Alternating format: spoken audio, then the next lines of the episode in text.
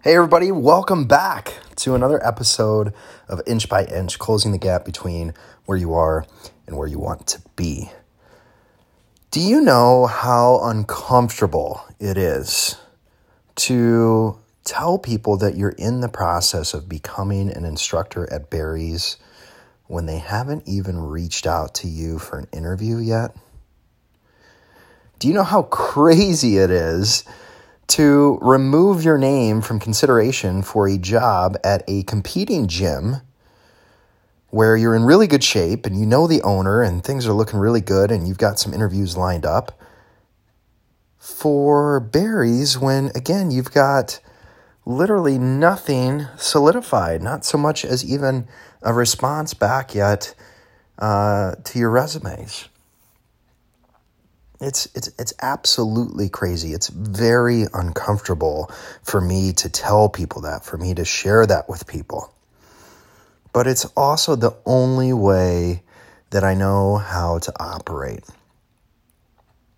You know, when I was 26 years old, I decided that I was going to coach college football. I decided that I was going to quit my job. I was going to leave Illinois, leave my hometown where I'd spent my entire life, and I was going to move to a new state, and I was just going to do it. I was going to kick down doors, and I didn't care if I had to scrub the toilets or what I had to do. I did not care, but I was so tired of spending my entire life wishing that I was able to do that, wishing that I had played college football, wishing that I had connections to coach in college. And, and finally, I just said, you know what? I'm going to go do it because if I don't do it now, I'm never going to do it. And I went for it. What did I have to lose? Right. And even though coaching college football turned out to not be uh, my dream. It turned out to not be the life that I wanted to live. What it did was it like unlocked the meaning of life to me. Like it's like the secret sauce. I like found the the golden ticket, right? I discovered that I could do anything that I put my mind to. And so then shortly thereafter, I, I, I, started my own business. I decided I was going to become a financial advisor and I was going to work really hard for two or three years. And I wanted to move to LA and I was going to make that happen.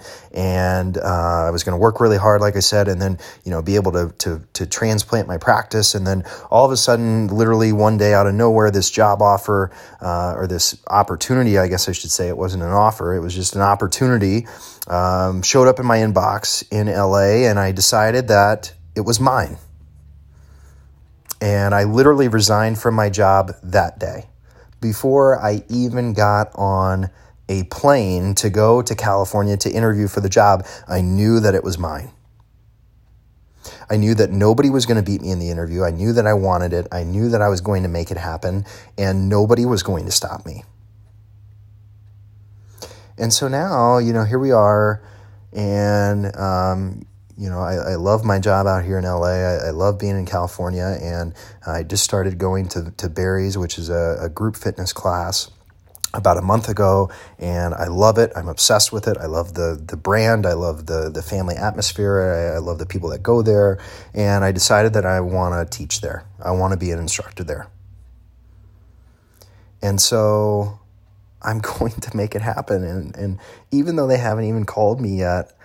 I have been going every single day preparing to be an instructor.